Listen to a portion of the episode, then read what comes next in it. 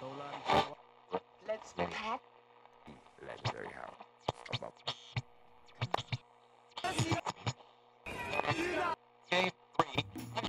In nineteen sixty-six, drag queens, fed up with abuse, rioted against the San Francisco police. On June twenty-eighth, nineteen sixty-nine, a group of queers led by Black and Latinx trans women defended themselves against the police and rioted. We know these demonstrations as the Stonewall Riots, and though many see them as the beginning of the L G B T Q I A rights movement in the United States and in the world, it was not the first time queers rioted against the police. Many individuals and organizations worldwide had already been fighting way before Stonewall, and riots had happened before. However, these never gained as much notoriety. One of those was a riot at Gene Compton's Cafeteria in nineteen sixty-six, in which the restaurant's patrons, who were mainly gay men, sex workers, drag queens, and transgender women, fought back against police brutality.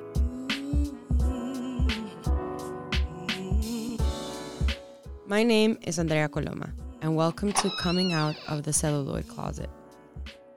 This year, we celebrate fifty years after Stonewall.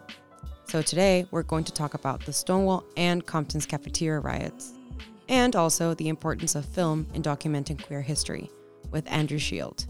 You can go to Compton's, and it was its own little fairyland. I remember the waitresses with the little doily napkins on their chest.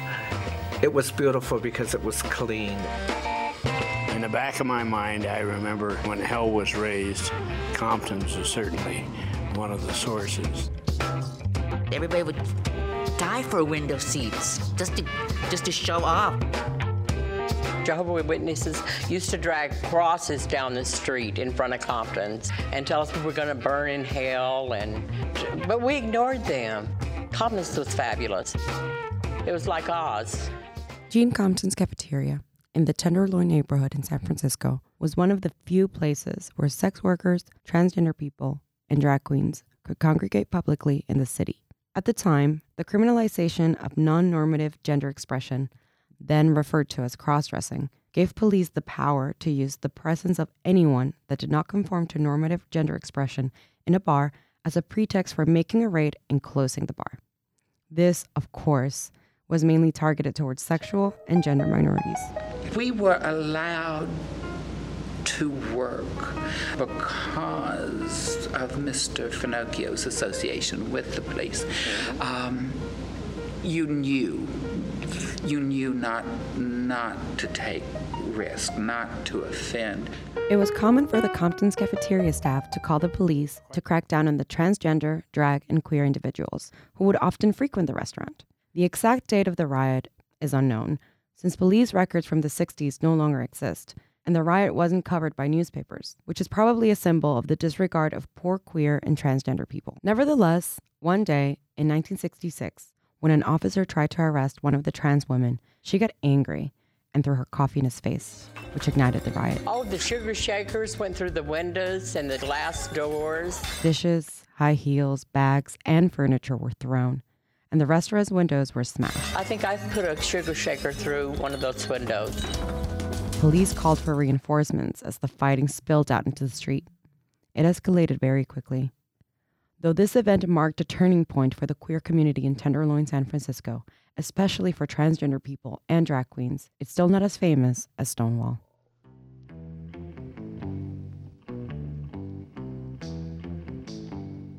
So, why do we commemorate Stonewall? First, a bit of backstory. The Stonewall riots refer to the confrontation between the New York Police Department and queer individuals that went on for days after the first incident. On June twenty-eighth, nineteen sixty-nine, police officers raided the Stonewall Inn, a queer bar, a common practice at the time. They started arresting patrons and demanded I Ds from those wearing clothes and makeup they considered unlawfully gender inappropriate. This day, the drag queens, trans people, gays, queers, and street kids said, "Not today," and fought back. The importance of Stonewall is what happened afterwards. A few weeks after the riots, queers in New York started organizing, and in nineteen seventy, a year after Stonewall, the first Pride marches were held in New York, Los Angeles, and San Francisco, making the word Stonewall a symbol in the fight for equality in the L G B T Q I A community. Soon thereafter, the marches started popping up everywhere across the world. Why has history forgotten the Compton's Cafeteria riots? First, let's dive further into the aftermath of both of them. History might have forgotten all about Gene Compton's Cafeteria, but Susan Stryker did not.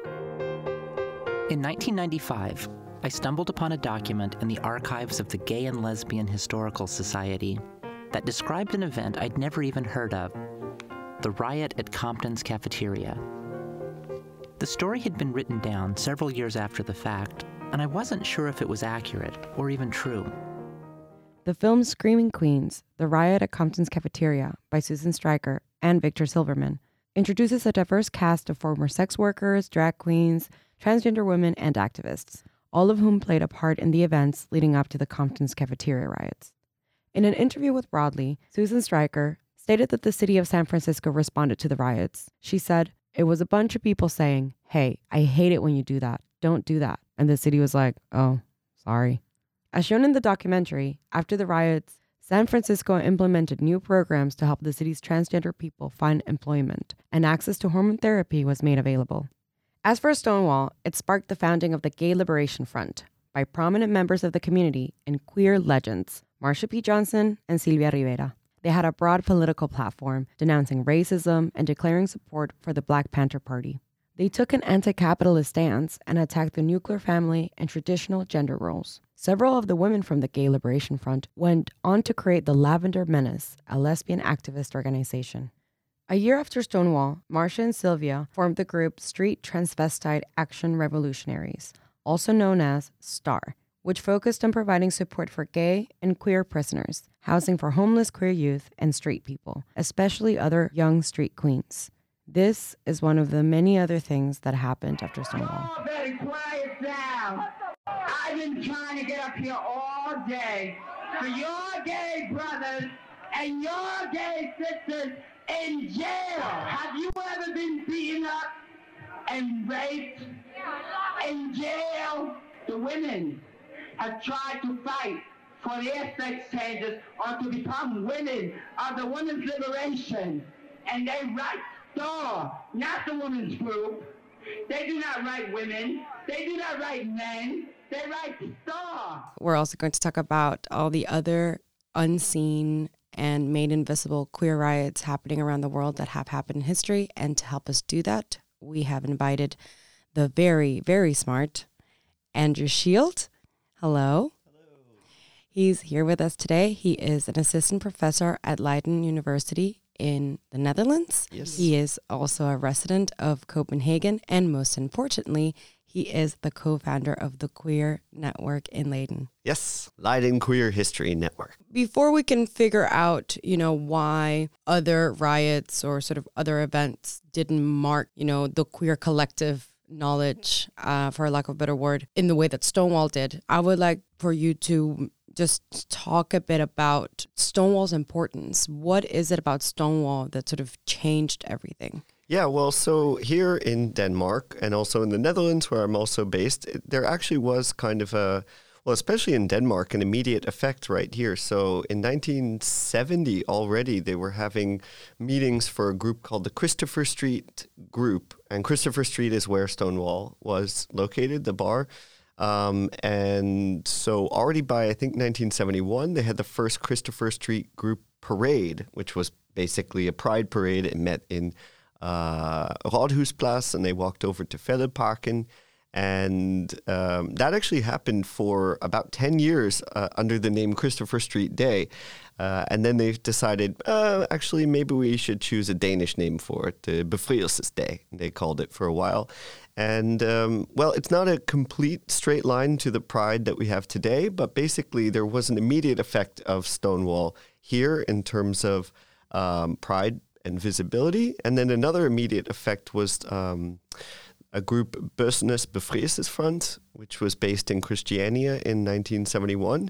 Uh, and Bøssernes Befrielses Front, that means Gay Liberation Front. And that's the exact same copy of the name of the group that was formed immediately in the year after the Stonewall riot. So, so we can see that there was actually a pretty quick effect here in Denmark. Why do you think that is? I think the time was right. Um, there had the Netherlands and Denmark actually had the two first uh, post-war gay organizations, or homophile, it was called at the time. And um, Uh, yeah, nineteen forty-seven in the Netherlands and forty-eight here. It was called Forbundet af otteogfyrre. And those were pr- not as visible. Their their goal was not really to try to change society by being visible and shaking things up. And so I think that it was kind of that in the late sixties, it wasn't just, you know, the queers. It was also feminists. It was also students. It was a lot of people that were starting to kind of make more of a big deal about the that that they were angry and that they wanted uh, that they wanted to change the world. So I think that that's part of the reason that Stonewall came at the at the right time. Maybe you can shed a light on, you know, was it from one day to the other here in Denmark? Like, did we go from this um, homophile organizations of like not necessarily being like anti-institution and anti-system or angry, just trying to have a, a, a quote-unquote normal life and get mm-hmm. along, and then Stonewall happened and boom, Denmark got angry. Like, is was that the transition? Yeah. Well, do you have a do you have a hypothesis? I'm just curious. I think my hypothesis is that with everything else, I'm pretty sure that things did happen in Denmark that just didn't get that much notoriety. But when Uh, there's this really cool podcast called Revisionist History mm-hmm. with Malcolm Gladwell, and he talks about thresholds. So he says, like, for example, if your friends start rioting in the street, if three of your friends start rioting in the street, that might be enough for you to start rioting in the street. Mm-hmm. But for your grandma, it might take the entire city to riot, mm-hmm. for her to riot too. So I think my hypothesis would be that just as Gene Compton's Cafeteria went unnoticed, I'm pretty sure that there were a lot of things in Denmark that have unfortunately gone unnoticed, but that have happened. And then when it was so huge in the States and it had, you know, this worldwide coverage, then I think people were like, fuck yeah, I'm going to get angry too. Like, this is, th- that it's at least my best guess. Yeah, I mean, there there wasn't in Denmark necessarily a, a same type of a riot that actually did happen beforehand. But one, one thing that I think is really important is that uh, at least one of the people from the homophile organization, he was being interviewed on um, Sunday uh, newspaper, and he didn't use his uh, real name. So I don't know if that counts that he was super visible or not, but he was being interviewed as an openly gay person and talking about how certain um, uh, laws needed to change. And it was almost a debate in a way with the head of the, the scout, Spider. Mm. Uh, and it's just really interesting that that was in nineteen sixty-four in a major Danish newspaper published uh, with a photograph of his face. And that type of visibility we associate a lot more with the post-Stonewall era. So it's important to also remember that there was uh, this type of kind of, I think that that's pretty radical, you know, yeah. speaking out on a newspaper with your face in sixty-four. But yeah, we, we kind of forget some of these things. And radical and pretty risky. Mm-hmm. Yeah, no, one hundred percent. So this was before. Yeah, so that would have been five years before Stonewall, and also five years, yeah, or before the decade with, when I mentioned before Bøssernes Befrielses Front, I should also add the um, Rødstrømperne, the radical feminist uh, organization, also forms in that year, nineteen seventy. And Rødstrømperne is a direct translation again from uh, Red Stockings, which is American um, feminist organization. And then a few years later, there's Lesbisk Bevægelse in, in Denmark too. So yeah, there's a lot of different radical movements that are coming out, and it's not directly related to Stonewall per se, but I think it's also just the ethos of the of this kind of post-nineteen sixty-eight movement. Yeah, of course. But I'm wondering, because now you've mentioned Befrielses Front, Rødstrømper. I don't know if you mentioned another one, but at least two that, as you mentioned, are direct translations from mm-hmm. the U S um, started movements slash organizations. Why? Why not come up with their own thing? Like, why do you think? Is is it a U S influence? I think, uh, well, I think that an important thing to say, because I'm from the United States, so of course I could just say, yeah, the United States was really leading the way and the rest of the world was following, but I don't think that that was the case at all. I actually think a lot of people were looking at the the small activism centers in Copenhagen and Amsterdam and were thinking, oh, we want to be more like them. I know for a fact that people in the U K were doing that.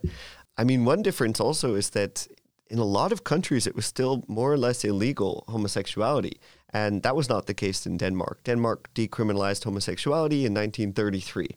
So there wasn't this movement at the time that really even had to do the hard work of, of decriminalizing it. And uh, so it was a bit easier to be visible. You could, you could still, of course, face discrimination or police harassment. But in the U K, even in Norway, it was still criminalized through the sixties. Germany and much of the United States, too. But do, then do you think that it's just it, like shared history? I think that after Stonewall, because it was a really nice, teachable moment, uh, that what I mean by that is that these newspapers were summarizing the story. Ah, the police were harassing them, then the, then the queers fought back, and then liberation happened. So it was this nice, teachable moment, and I think it led to this transnational consciousness that didn't necessarily exist in the same way before, uh, which I will probably take that back later or at some point. But but I really think that it kind of sparked this idea of, oh, we're not just uh, trying to make the um, the Forbundet af nineteen forty-eight here in Copenhagen. This is part of something much bigger. This is part of something international. And that the U S was just happened to be there. And people then said, oh, well, I see that, you know, Uh, maybe, yeah, I'm not sure who did it first, but also Germany chooses Christopher Street Day. That's what they still call their Pride, Christopher Street Day.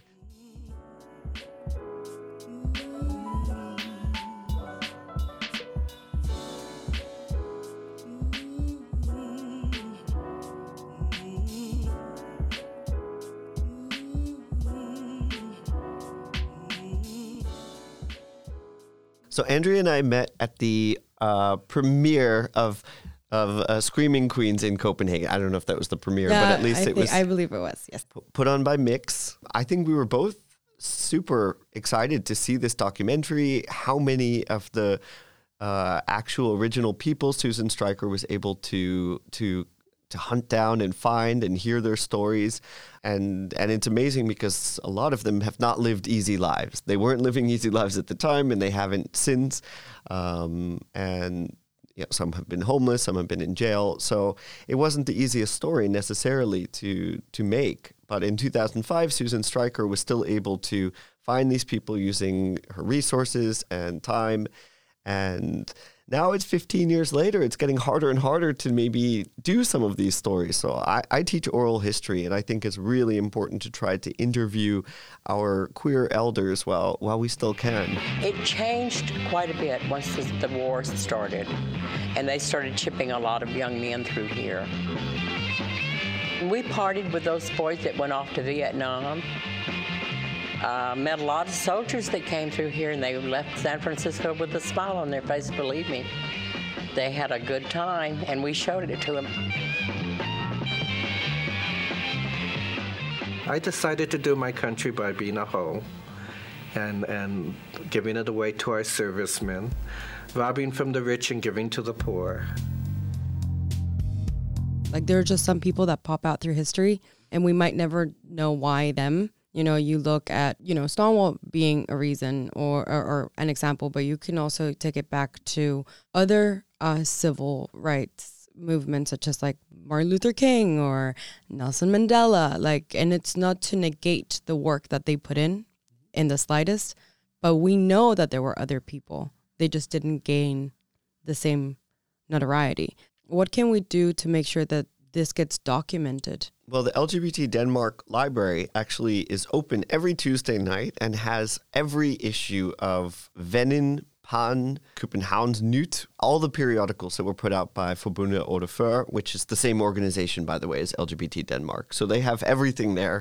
And it's open to the public every Tuesday. So go through these archives, read these papers, because journalism is the first draft of history, and there was a lot of uh, queer journalism coming from Denmark at the time. So that's one way to learn about it. I mean, some of it's there already. It's just people need to take the time to read it and everything.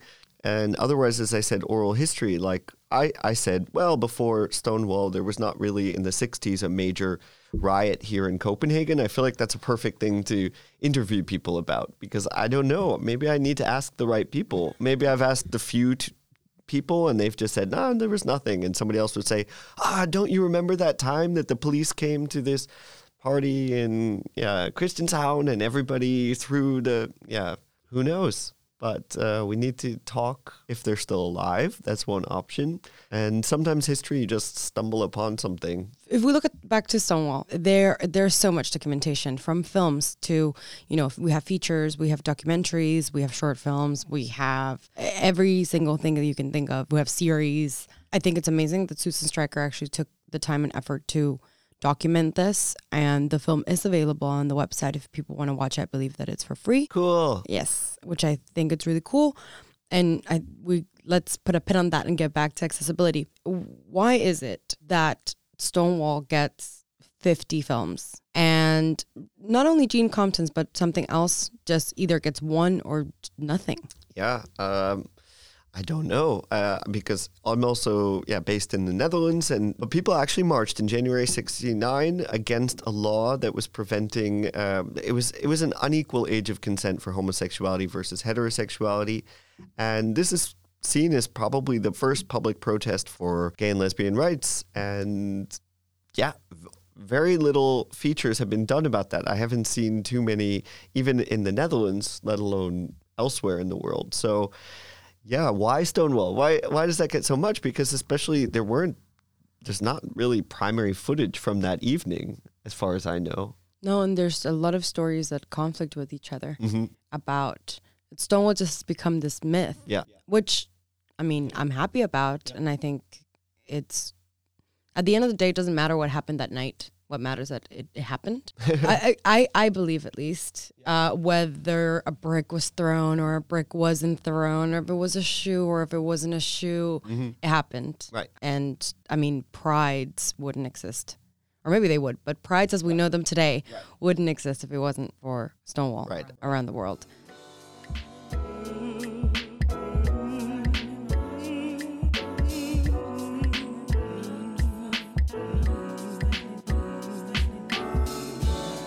Do you know of any Danish features about any sort of queer struggle or riot or something like the Christopher Street Day we talked about, or like Forbundet af nineteen forty-eight, or like the history of L G B T Denmark? Hmm. The first thing that comes to mind is not actually Denmark when I'm just trying to think of Nordic other representations, and it might have been through Mix, the Tom of Finland movie. That was uh, an okay film, I thought. Uh, it could have been a little sexier. That's my main. Th- so from a historic point of view, I was super excited about that because it was it was a a, a Nordic uh, film about sexuality, homosexuality, art, one person, somebody that was not related to Stonewall, for example. And I thought that was uh, yeah a really nice kind of not counter history, but a different way to kind of tell in some ways the story of the way that rights and attitudes toward homosexuality changed from the nineteen thirties through a look at Tom of Finland. And as far as Denmark, though, I'm trying to think, certainly not something that has really hit the international stage, except for, of course, um, the Danish Girl.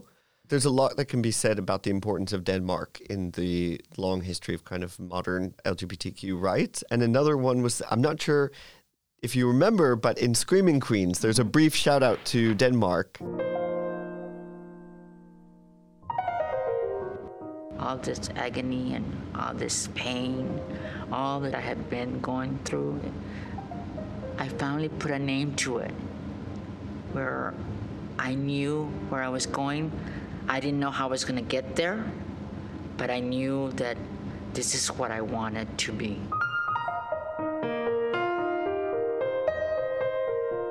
I found out about the word transsexual by reading things about Christine Jorgensen.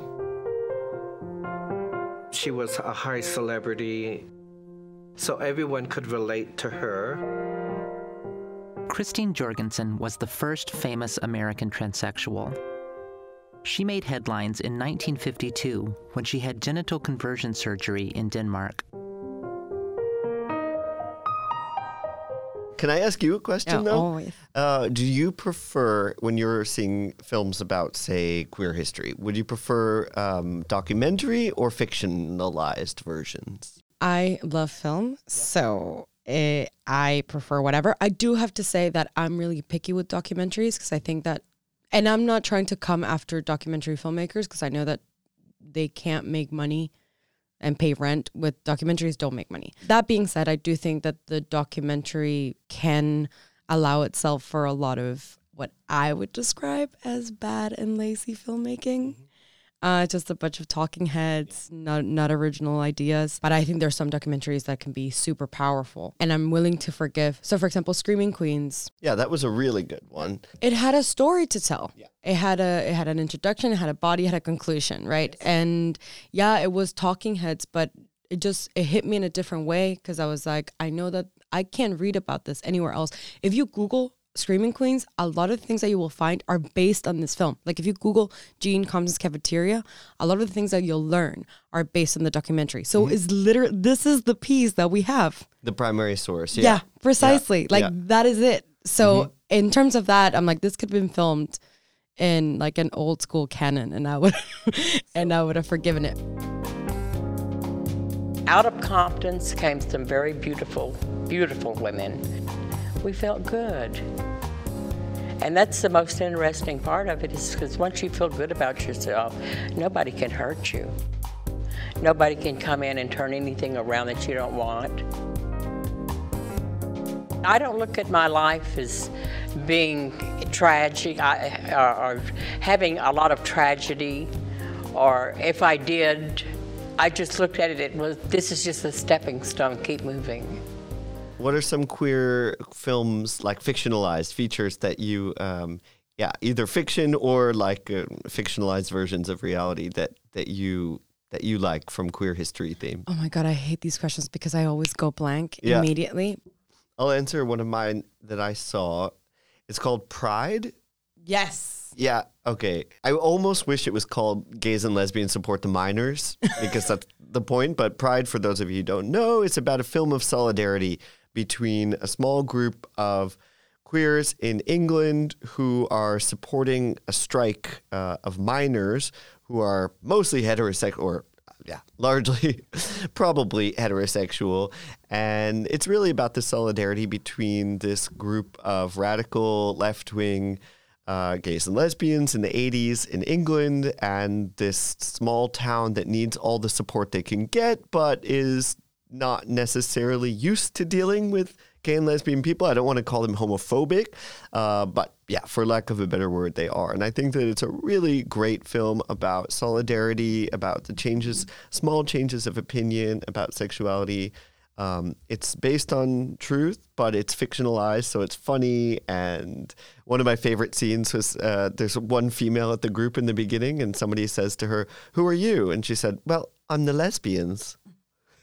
In Gays and Lesbians Support the Minors.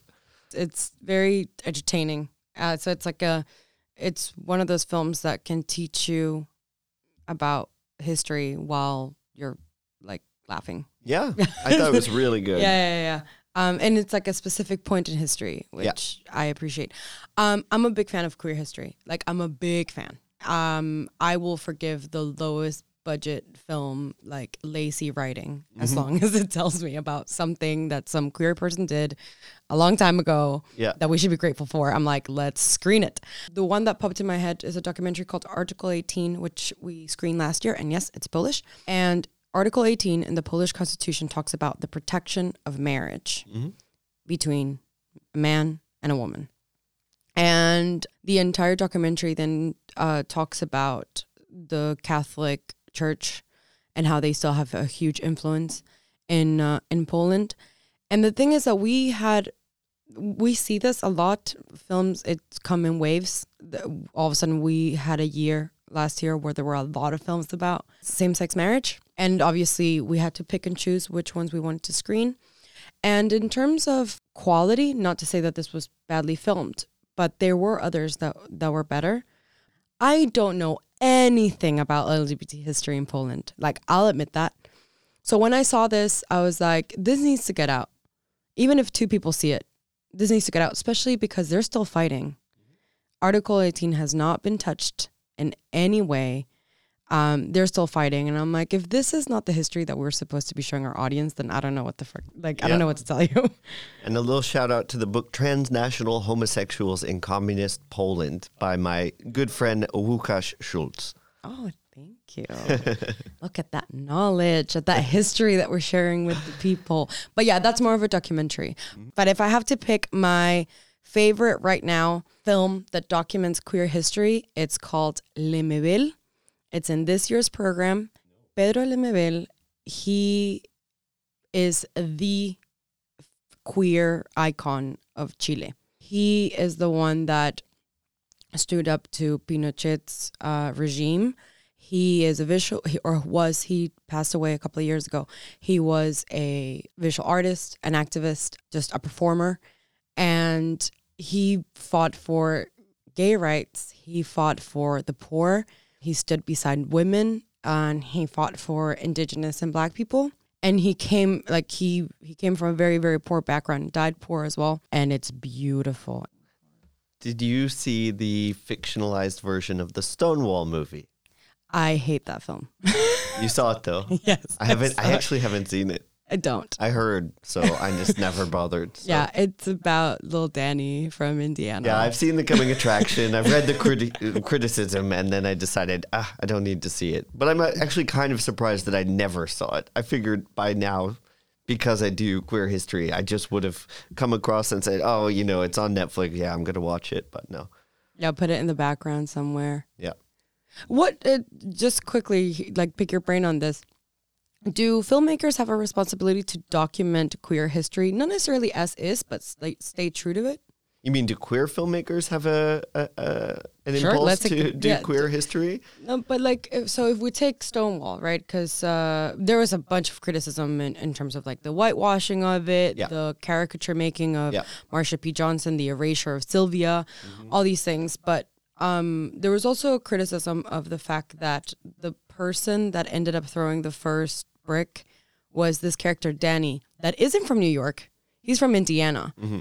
Uh, so an outsider, a person that hasn't experienced being a street kid, street kid and like being harassed by the police in Stonewall Bar, you know, and all of this. Um, so with all this criticism, I just I just wanted to hear your opinion. And do you believe queer filmmakers or filmmakers in general have a responsibility to maybe not tell the story like A B C, but stay true oh, to its essence? Oh, I see. So if you're going to fictionalize it, at what point yeah. are you allowed to have artistic license? Yeah, exactly. Yeah, I mean, that are you one allowed was, to bring Danny in?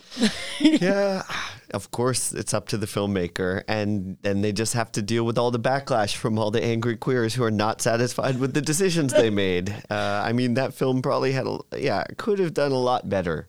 Yeah, I'm I, I'm pretty surprised with how yeah poorly and how few people I know who actually even saw it. So I think they made some bad decisions in that, and, and they had to deal with that. So wow, just, we've we've we've uh, chatted up a storm here. Yeah. So I just want to wrap it up. I don't. I want to keep talking. What do you want to talk about? We can keep talking. No, no, no. It it has been lovely. Thank you so much for coming, and thank you so much for talking to us about queer. Um, revolutions and riots and queer history and the documentation of it and its importance. And I guess I just want to say thank you very much for joining us.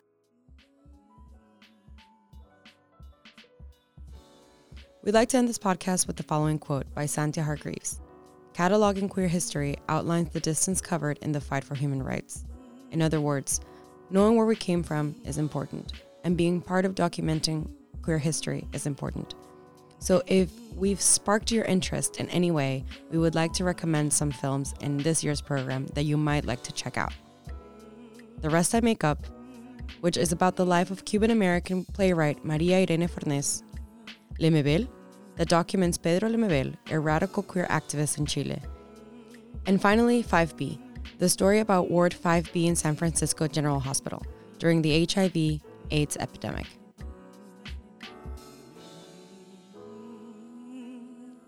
Thank you to Johnny Filter for our amazing soundtrack. Thank you, Victor and Susan, for your film.